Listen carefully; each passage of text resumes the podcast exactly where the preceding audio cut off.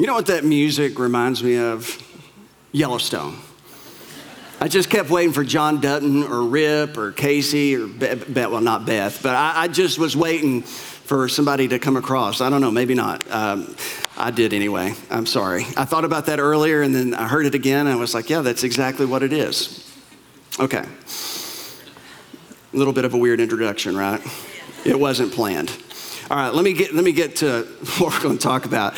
Uh, when it comes to my life and it comes to yours, um, our lives are full of stories. I mean, you got stories you love to tell. You got, you got stories that you could just tell for hours. Uh, and so do I. Uh, they're about the things that have happened to us, about the things that we've done, the places that we've gone, uh, the mistakes uh, that we've made, the defining moments that have marked us, pivotal circumstances that once upon a time we encountered, relationships that we have experienced over the course of our lives, uh, those moments and seasons of pain, uh, those moments and seasons of joy, um, successes and failures. We have stories about those, about the highs and the lows of life, about the disappointments and the delights.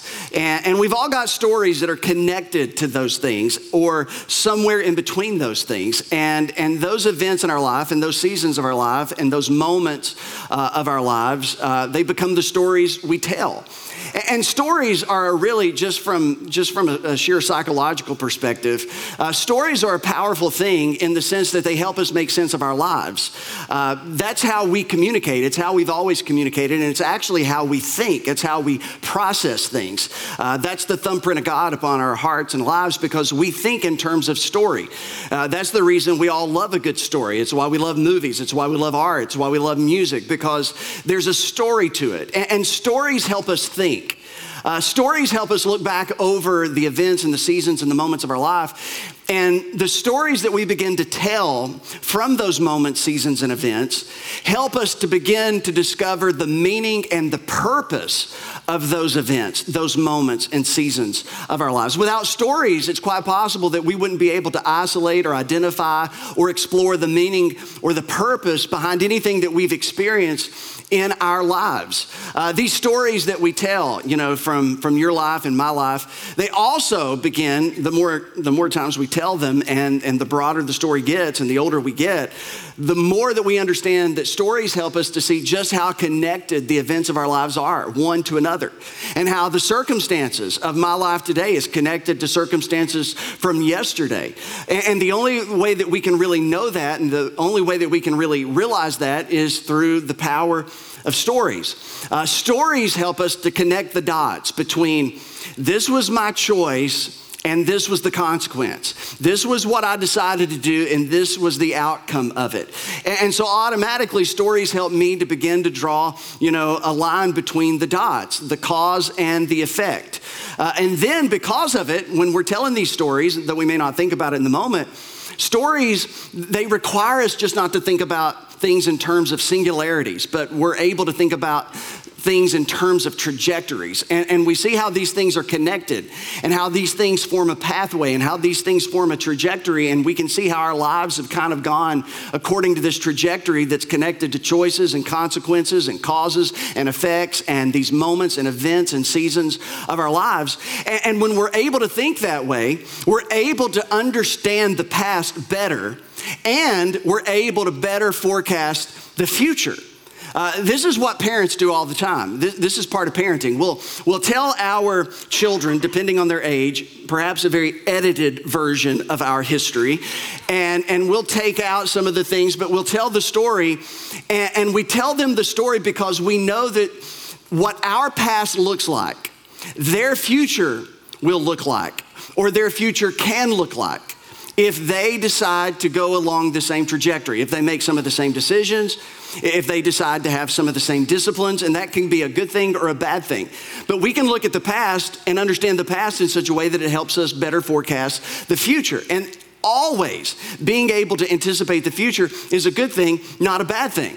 So stories help us do that. And then beyond that, stories help us uh, help other people understand who we are and why we are who we are. I tell the story of my life to you and all these different stories, and then you walk away and you're like, well, okay, I feel like I know the guy a little better now. I feel like I, I know why he's a bit weird. I feel like I know why he's a bit strange. And then I listen to your stories and I'm like, oh my gosh, it makes perfect sense. I, I never knew that. I wish I'd known that earlier because the more we hear the stories from our lives, the more that we understand who we are and why we are who we are, because that's just the power of stories. And when you listen to my story and I listen to your story, we both begin to understand that we're not all that different from each other. Uh, Eugene Peterson, uh, who was the editor of the Message Bible, and he's written many different books, and, and I love just about everything that he's, he's ever put, you know, uh, a pen to. He says this when it comes to stories. He says, life isn't an accumulation of abstractions such as love and truth, sin and salvation, atonement and holiness. And, and that's the way, you know, a lot of times spiritual people or people who think spirituality is one particular thing, that's kind of where they think they're supposed to live life in those abstractions love, truth, sin, salvation, atonement, holiness. He says, though, life is the realization of details that all connect organically, personally, specifically. Names and fingerprints, street numbers and local weather, beef for supper, and a flat tire in the rain. He says, God reveals himself to us not in a metaphysical formation or a cosmic fireworks display, but in the kind of stories that we use to tell our children who they are and how to grow up as human beings and tell our friends who we are and what it's like to be human.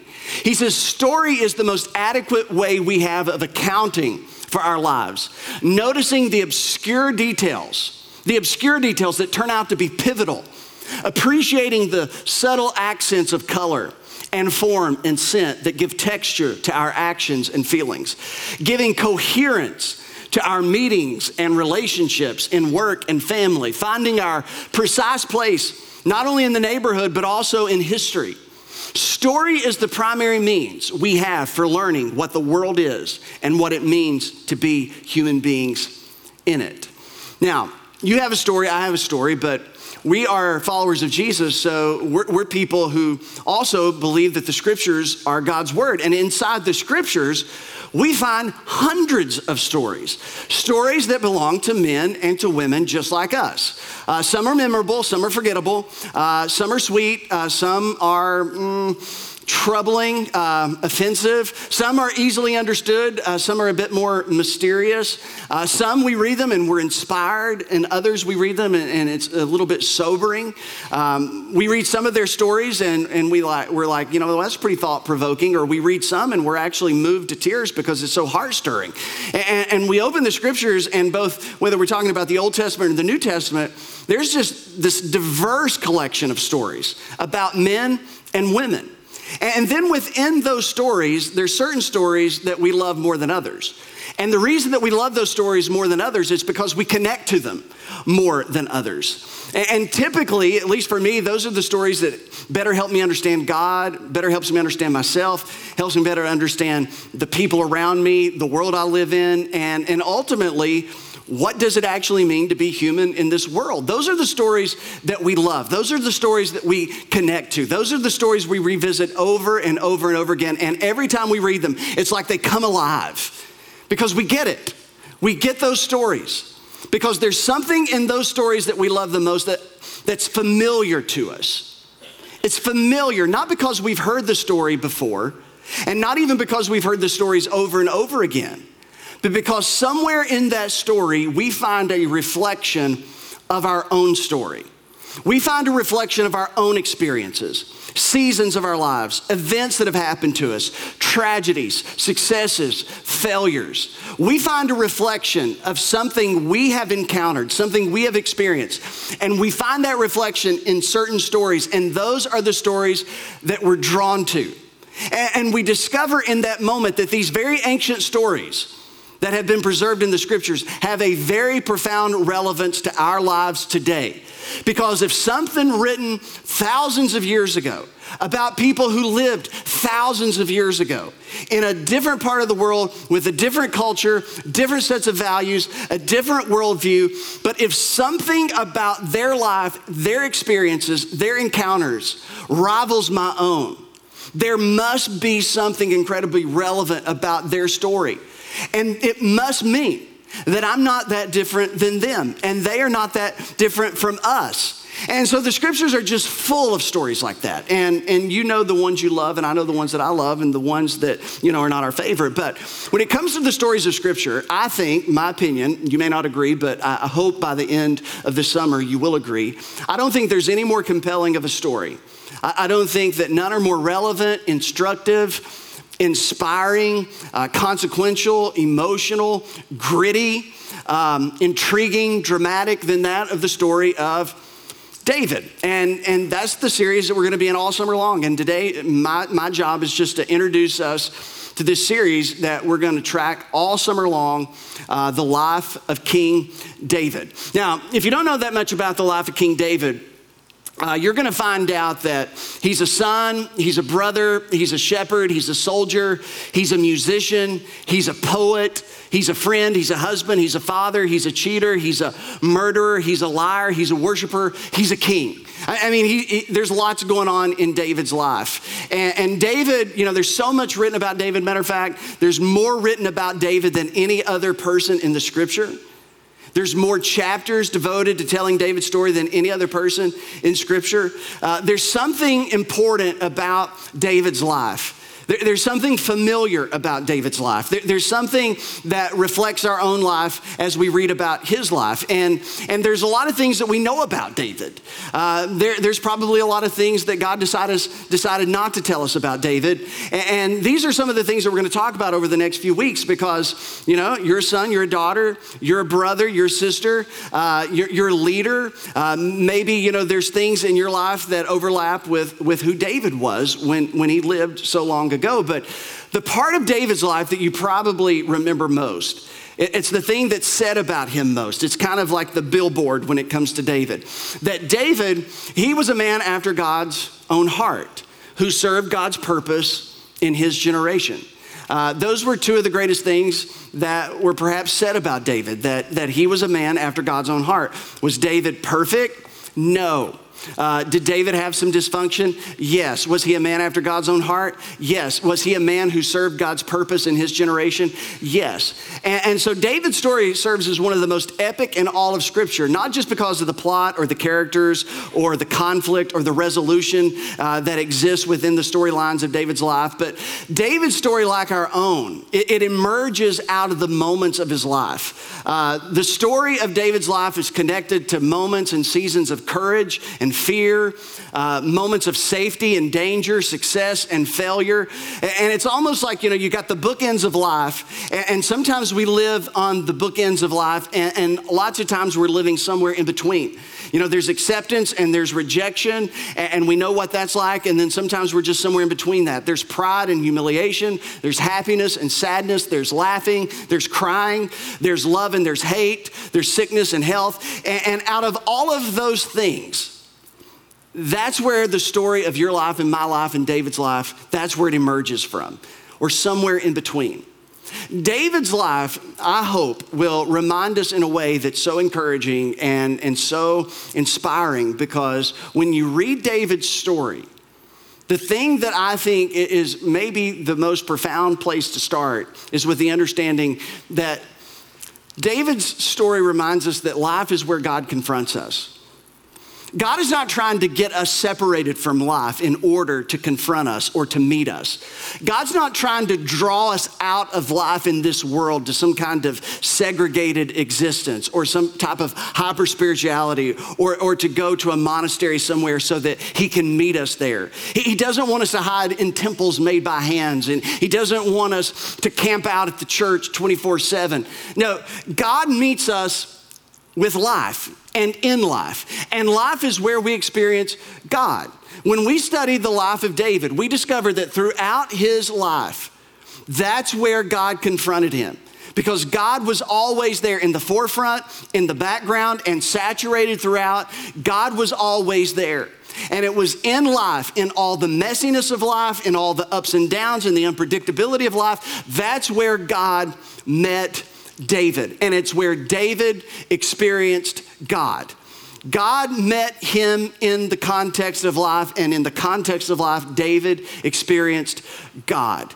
And the same is true for you and for me, for all of us. And so, David, as we read his life and we see how God's confronting him over and over again in the details of his life, and David's experiencing God in moments and seasons of his life, it helps to connect to us because we understand that the very same thing that was true of David is true of us.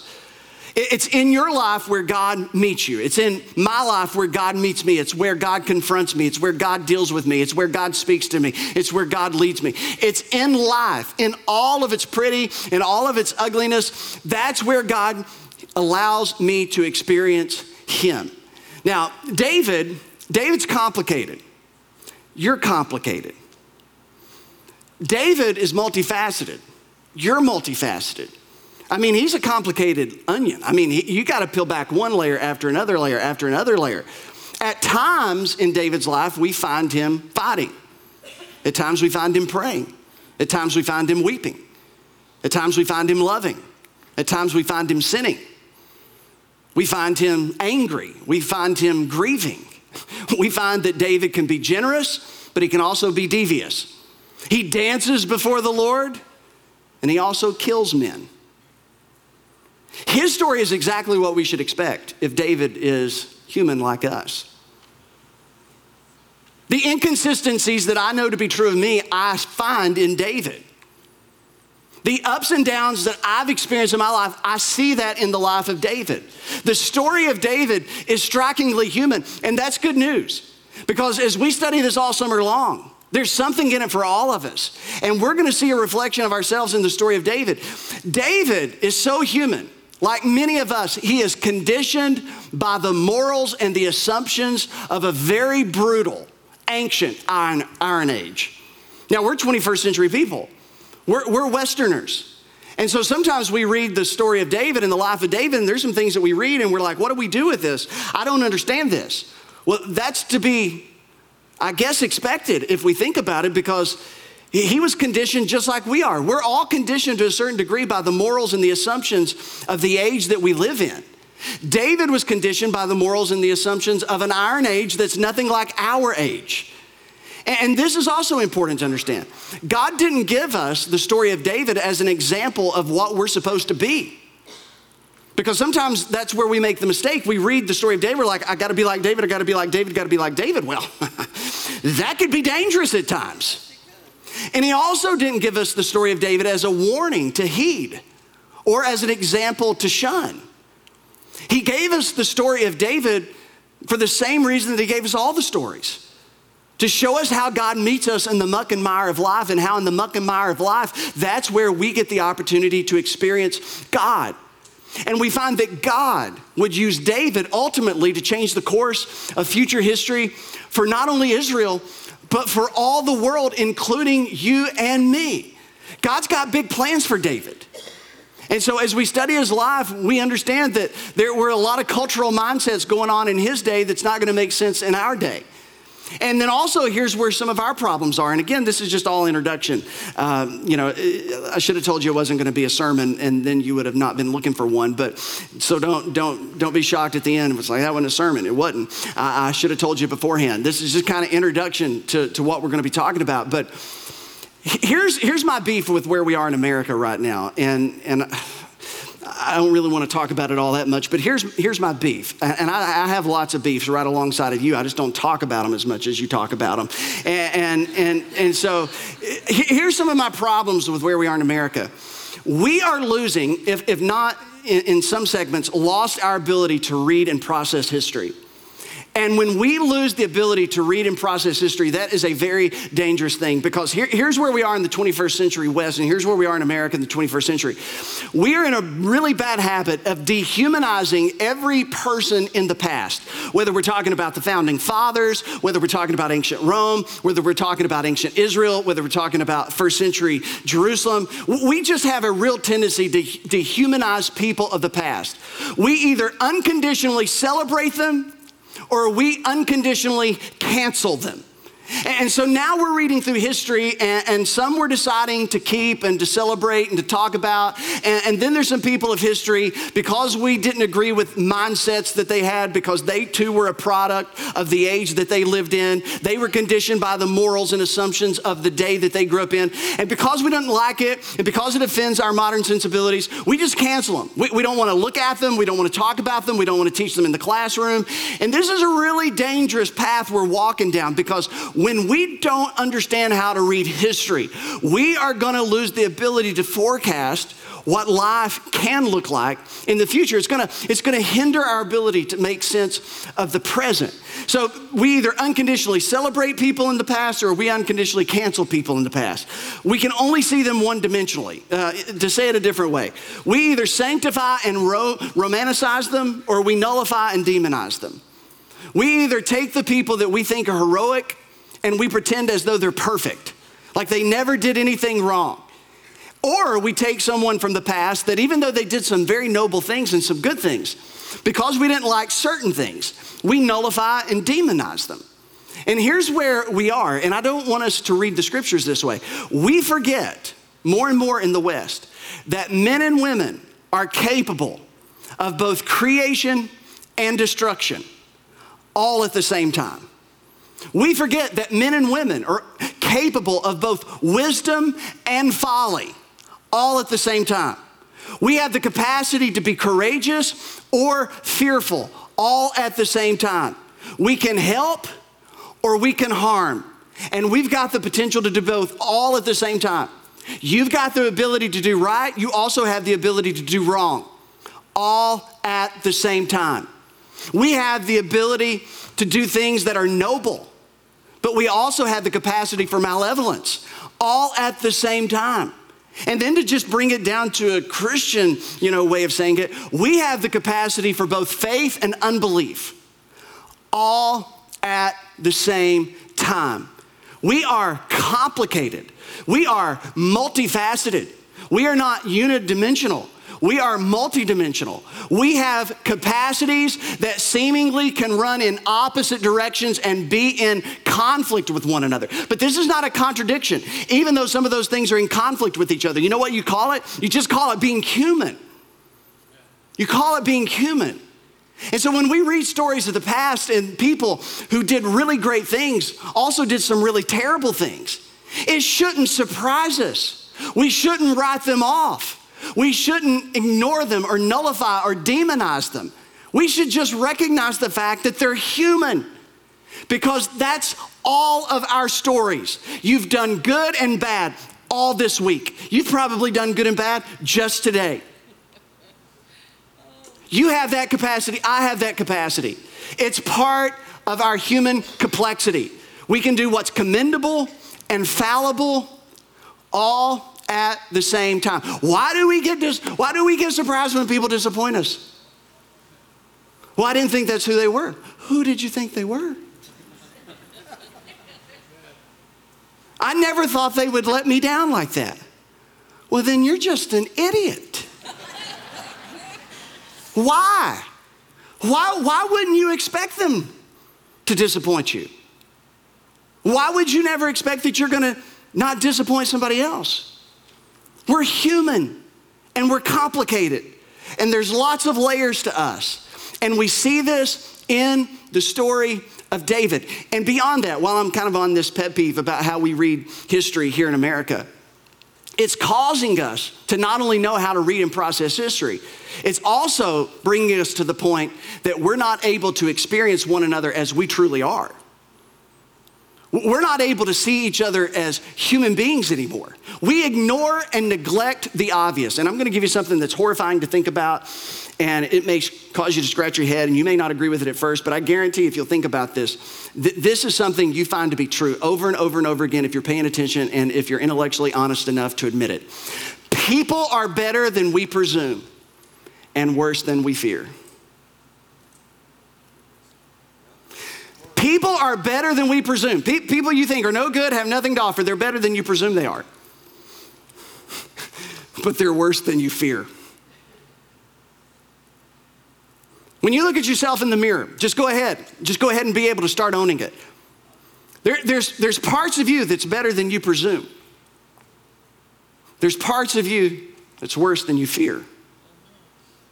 It's true of you, it's true of me, it's true of us. It reminded me of, I read something a while back. It says, What do you call people who lie, cuss a little bit, cheat, covet, lustful, struggle with greed, have been known to fudge on their taxes, a bit racist, sexist, been known to experience depression, have a problem with anger, a problem with porn, with loneliness, with being hateful, a problem with being too judgmental and self righteous, people who can eat too much, drink too much, spend too much, self medicate too much because of fear, anxiety, or worry, but yet they believe Jesus died for their sins, was buried, and raised from the dead. What do you call those people? Christians. When you became a Christian, you didn't stop being human, did you? No. So we got to understand what it means to be Christian because we're human.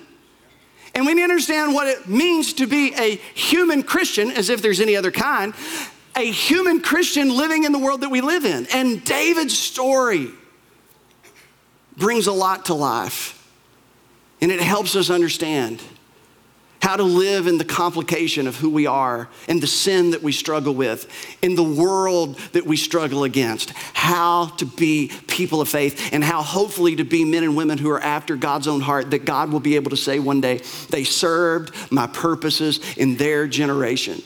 Now, David's story doesn't begin with David. David's story actually begins in the year 1010 BC. So you can think about how long ago this was. In 1010 BC, uh, Israel becomes a kingdom because God had promised Abraham that one day his people would become a kingdom. And, and God kept his promise because God can't lie. And, and so Israel becomes a kingdom. And if you're a kingdom, what do you need? You need a king. And so you would think, well, this is where David comes in the story. No, uh, David is not Israel's first king. Uh, he's going to become Israel's second king. But David's story actually begins with Israel's first king, King Saul. And, and King Saul was the one who was chosen to be the people's king, uh, their very first king. And he was chosen not because he'd been a king before, and not because he had a really impressive resume, but because he was basically tall, dark, and handsome. And, and though, you know, I, I, guess we still vote that way largely, you know, when we actually have a choice of tall, dark, and handsome. I don't know when the last time we've had that option, but. But he was chosen for his height. You know, the, they were like, we need a king. Who could we pick? Who's that head over there? Oh, it's a good looking head at that. And, and, and, Saul's got charisma, he's got presence, and so they're like, let's make him king. And so Samuel would make Saul the first king over Israel. And he becomes a king over a people who had never had a king before. And what did he know about being a king? Now, it's easy to hate on Saul. I, I grew up hearing sermons about Saul and bad Saul and evil Saul and but it's so easy to hate on Saul, but really, we should think about it for just a moment. He had to invent a job that he had never had before. He had the cards stacked against him from the very beginning when you really think about it. I mean, the odds were against him. He had never been a king before, and Israel had never been a kingdom before. What could possibly go wrong? Plenty could go wrong. Plenty would go wrong. And Saul's going to make lots of mistakes, but it's a great story, long story, but it's not the story I'm telling today. Saul would make a couple of big mistakes that would ultimately cause God to take away the kingdom from him. And that brings us to Samuel the prophet. Samuel the prophet was the one who anointed Saul to be king, and, and Samuel had high hopes for Saul. Samuel, you know, uh, no doubt, you know, had a vision for what the future under Saul's leadership was going to look like. But now Saul is kind of a failure. He, he, he's dead in the water. He's as human as the rest of us. He tried to invent a job that he'd never had before and that he really didn't know anything about. trying to be a king over a people who had never been a king before, and, and he just failed. He failed. He failed miserably, and God took the kingdom away from him. And so Samuel's kind of upset about the whole thing. He's mourning. His heart's broke. He's disappointed. He's thinking about what was supposed to be or what could have been. And disappointed and discouraged, in the middle of life, God meets Samuel. And in the middle of life, because this is life, people disappoint us, people fail, people don't live up to the hype. People don't live up to what we thought they were going to be. They don't fulfill their potential always. They don't always check all the boxes. And Saul hadn't. And Samuel was wrestling with that disappointment because that's real. But it's going to be in the realness of that moment that he's also going to experience God. It says, The Lord said to Samuel, How long will you mourn for Saul? How long are you going to sit around and just suck on your thumb? How long are you going to mope and whine about this guy? Says, I have rejected him as king over Israel. In other words, hey, it's time for you to move on. Samuel, I've moved on. And if I've moved on, you have no excuse but to move on. How long are you going to sit here and lick your wounds because of what Saul did or didn't do? Are you going to use Saul, what he did or didn't do, as an excuse to lay down and quit? And do nothing yourself? Is, is that what you're going to do? And, and perhaps maybe you can draw a corollary. Maybe some of us have done exactly the same thing. Somebody did or somebody didn't. And you decided that you're going to lay down and quit because somebody else didn't live up to what you thought. You forgot they were human. You forgot they were fallible. You forgot that they're just as jacked up as you are. And all of a sudden, you're sitting over here disappointed, discouraged, and you're just going to quit. You're just going to lay down. You're not going to do it anymore. You're not going to bother with it. And you're giving their failure, their shortcoming, power over you. And God says to Samuel, Hey, I know you're hurt. I know you're disappointed. I understand. But come on, man. Even though Saul wasn't what you expected, you've gotten stuck. And you got to take a big old pill called get over it. It's time to move on. He says, I want you to fill up your horn with oil and be on your way. Be on your way, man. I'm sending you to Jesse of Bethlehem. I've chosen one of his sons to be king. Samuel, there's work to do. Samuel, you got work to do. Don't let being disappointed in somebody else be the thing that has power over you. Because if you give someone who disappointed you power over you, really at the end of the day, what difference is there between you and them? Don't miss the next chapter of what's going to happen, Samuel, because you just didn't like the way the last chapter ended. Don't do that. Why would you do that? I found a new king, and I need you to go anoint him. I, don't, I need you to go to Bethlehem. I want you to go to Jesse's house. And it's exactly what Samuel did. So he shows up at Bethlehem, and when the prophet of God shows up, people just freak out. It's like, he must be here to pronounce judgment on us. God's gonna smote us. We've done something bad. We've done something horrible. And, and, basically, Samuel says, No, not at all. I think we should just throw a party, kind of like, you know, just a, I don't know, just a big picnic. Let's all get together. Let's have some music. Let's have some food. And, and this, is, this is nothing bad. This is all good. And so he hangs out with people for a while, and then he goes to the house of Jesse. And he says, I, I need to meet your sons. And what happens next, I'm, I'm not going to tell it in all of its detail, but, but what happens next in Jesse's house, Jesse being the father of David, what happens next gives us a lot of insight, or I think so, a lot of insight into the dynamic that David had not only with his father, but he also had with his brothers, that we see um, reflections of that later on in the story as well. Uh, I think, and I'm just reading into this maybe a little bit, uh, but hey, I think I'm right, and um, that's good enough for me. So I, I, I, read into this story a little bit because I, it feels to me like Jesse and, and his family may be, you know, one of those families that carry a little bit of a chip on their shoulder.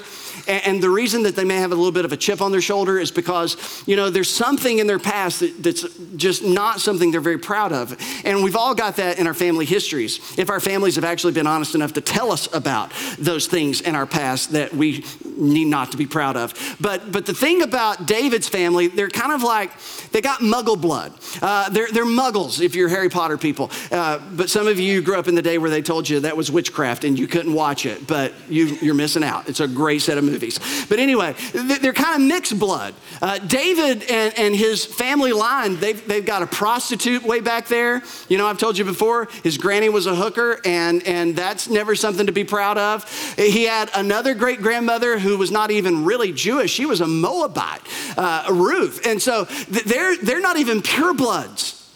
And, and in, a, in a culture, in, a, in a, a system that valued genealogy so much, those, those were kind of a dark spot. You just didn't want to, you, you, you, put Rahab's name and, and Ruth's name in six font print. It's like, I can't see that. And it's like, don't worry about it. So it, there's like this thing going on. There, I, I don't know, maybe that's it, maybe that's part of it, but Samuel goes to Jesse and says, I need to meet your sons. And, and Jesse's got eight sons, but he only brings seven in. And, and the first one that comes out is, you know, he's just tall, he's got the look. I mean, it's like Samuel's thinking to himself, this is the guy, this is the guy, this is the guy. And, and God says, no, it's not the guy. And then the second one comes in and he's like, yes, okay, this, now we're cooking. It's, no, this is not the guy. And the third and the fourth and the fifth and the sixth and the seventh. And then finally, you know, Samuel's just sitting there thinking, hmm, I, I'm pretty sure I heard God right. I'm pretty sure I'm supposed to be here. And then God kind of whispers into Samuel's heart because Samuel's kind of perplexed at this. It's like any of these guys could be a great candidate. It says, But the Lord said to Samuel, Don't consider his appearance or his height, for I've rejected him. Well, what do you mean, Lord? Well, the Lord does not look at things that people look at. That's something just to think about. The criteria that you decide whether you like somebody or not when you look at somebody and you kind of size them up, you kind of draw all those conclusions, you make all those assumptions like we all do. Just, just think for a moment. The things that we look at, the things that we calculate and tabulate and assess and measure, those are not the things that the Lord looks at. So, our estimation of someone could be one thing, while God's estimation of that person be an entirely different thing. People look at the outward appearance, but the Lord looks at the heart. And that's obvious because I can't look in your heart. I, don't know what your heart is. You don't know what my heart is. You don't know what one another's motives are. You can't hear each other's thoughts. None of us have that capacity. So, how could, why would we ever think we truly know each other? That's another thought. What makes you think you know me? What makes me think I know you? I can't, I can't know your heart. Do you know how many things you feel and think that nobody but you alone knows about? So, so, it's hard for us to truly know each other. There's only one who truly knows us. That's our Creator. Yes. He truly knows us. And He looks at the heart, He looks at the things we can't see, He hears the thoughts that we can't hear. And so Samuel says, Okay, uh, Jesse, are these all your sons? And of course, many of us already know the story. He's left David out in the fields tending the sheep. He doesn't even think enough about David to bring him in. Now, a lot of people have speculated about why that is, and it's really interesting speculation. Some have speculated that, that, that David may not even be Jesse's biological son, that may be his mother had David with another man, or that some other complication in their marriage or relationship had brought about some type of animosity between the two. I don't know. We can't know, and it doesn't really matter. But he doesn't think enough of David to bring him in. And so, David, like our family, and like your family, there's tension, there's anger, there's hurts, there's secrets, there's disappointments that people on the outside can kind of pick up on, but they don't really know what they are. That's kind of how it is with David. It's like we know there's some things going on, though we're not told exactly what's going on. We, we know there's some family dynamic that's a little bit off. There's a little bit of animosity, a little bit of tension. Those people, they don't get along very well. We're not quite sure what the story is, but we know there's a story there. And that's, what, that's the way it is with David. So David comes in, and the moment that David comes in, God just prompts Samuel's heart and says, That's the one. That's the one. And Samuel anoints David and whispers in his ear, You are going to be the next king of Israel. And he's a teenager. Now, Imagine being a teenager and being told you're going to be king. I just love to chase that thought. I, I do. I just, I, I, man, to be king for a day, what I would do. I mean, here's a teenager, you're going to be king. Man, it's not like Samuel's going to take him out of his father's house and march him to Jerusalem and install him as king later that night or early the next day.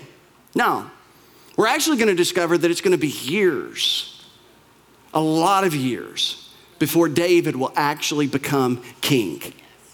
And the years between when Samuel anointed David's head with oil and said, You're going to be the next king, until David was actually king, those are going to be some of the most difficult, challenging, disappointing, painful years of David's life, but also some of the most formative and instructive and inspiring years of David's life. He's going to spend years running from King Saul years running for his life. He, he's going to write lots of songs that we find in the book of Psalms about this next period of his life. He's going to write songs while he's in a cave, hiding from Saul, trying to guard his own life. He's going to write song after song about songs and songs and songs and songs about what he's learning about God and what he's learning about life and what he's learning about himself. He's going to write songs and he's going to cry out asking God, Where in the world are you? Why have you forsaken me? He's going to get angry at God at times. One moment, he's going to be saying, God, where are you? And in the very next breath, you're a very present help in the time of trouble. It's like the Psalms are, a, they're, they're a, the Psalms are a bit bipolar. They're, they're all over the place. There, there's just ups and downs and in betweens. And you know what? It's human, it's life. And where does God choose to meet us? Right in the midst of life. And where do we get to experience God? Right in the midst of life, in all of its drama. So he's going to write lots of songs, and then in time, David's going to become king, and he's going to discover that prosperity is perhaps more difficult to handle than adversity. He's going to achieve great success, but he's also going to know great failure. His failures are going to be painful, they're going to be consequential. His family is going to be ripped apart, there's going to be dysfunction and rivalry. His own son is going to betray him and try to take the throne, and David and Absalom are going to go toe to toe, and it's going to be a tragic end to David's son, and it's going to be one of the greatest hurts that David will ever know in his life. And he has no idea everything that lies ahead when Samuel says, You are the next king of Israel. But David will rule for decades, and he will rule until his death. And it's going to be one of the greatest stories that's ever told in Scripture. He dies, and he's going to leave behind songs and thoughts and emotions and journal entries that all of us today we have found comfort in at some time or the other.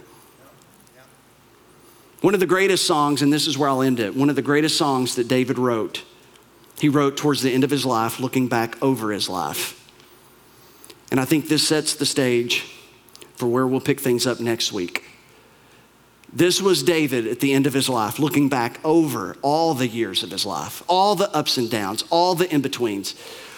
He says, The Lord is my shepherd. I lack nothing. God's been my shepherd. And if God's been the shepherd, I've been the sheep. And you know the thing about sheep? They're dumb. And looking back over my life, I've done some dumb things. Sheep, no sense of direction. David would say, Man, how true that has been of me. I've lost my direction so many times. I mean, you take a dog, I mean, you've been a dumb dog. You take a dumb dog, take him five miles from home, that dumb dog will find his way back home. You take a sheep, a smart one, they can't find their way back from anything.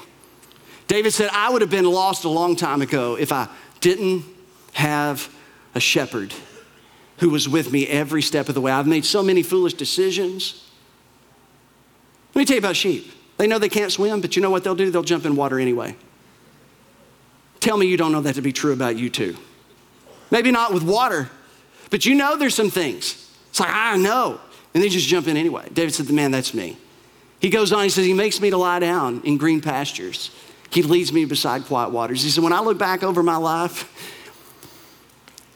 He got me to the place that I needed to be in the season that I was in. Sometimes that was in a cave, sometimes that was on the run, sometimes it was in the wilderness. But He took me to the place that I needed to be in the season that I was in so that I would understand that as my days are, His strength, it's sufficient for me. He leads me beside still waters because sheep don't like running water, they're actually scared of it.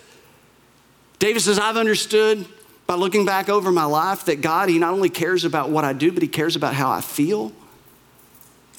He, he, cares about how I feel. He takes me to quiet places where I don't have to be fearful or shaken. He says He refreshes my soul. He guides me along the right paths for His name's sake.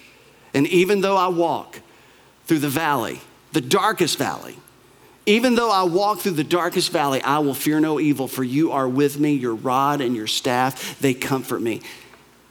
He says, You prepare a table before me in the presence of my enemies. You anoint my head with oil, my cup overflows. And then he gets to the final stanza of perhaps his most popular song. And David looks back over his life, this life that we're going to study. And he concludes Surely your goodness and love will follow me all the days of my life. And I will dwell in the house of the Lord forever. You know why I was confident that that's what was going to happen? Because that's what had happened. Said another way, the New Living puts it this way Surely your goodness and unfailing love will pursue me all the days of my life. For, but for us good old King James people, amen, can I get a witness? But come on, we're, we're contemporary. Let's do New King James.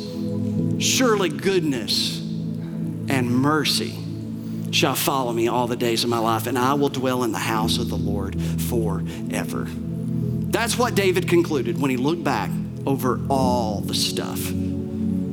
David realized that when things are bad, God is still good. And even when I fail him, God's mercy never fails me.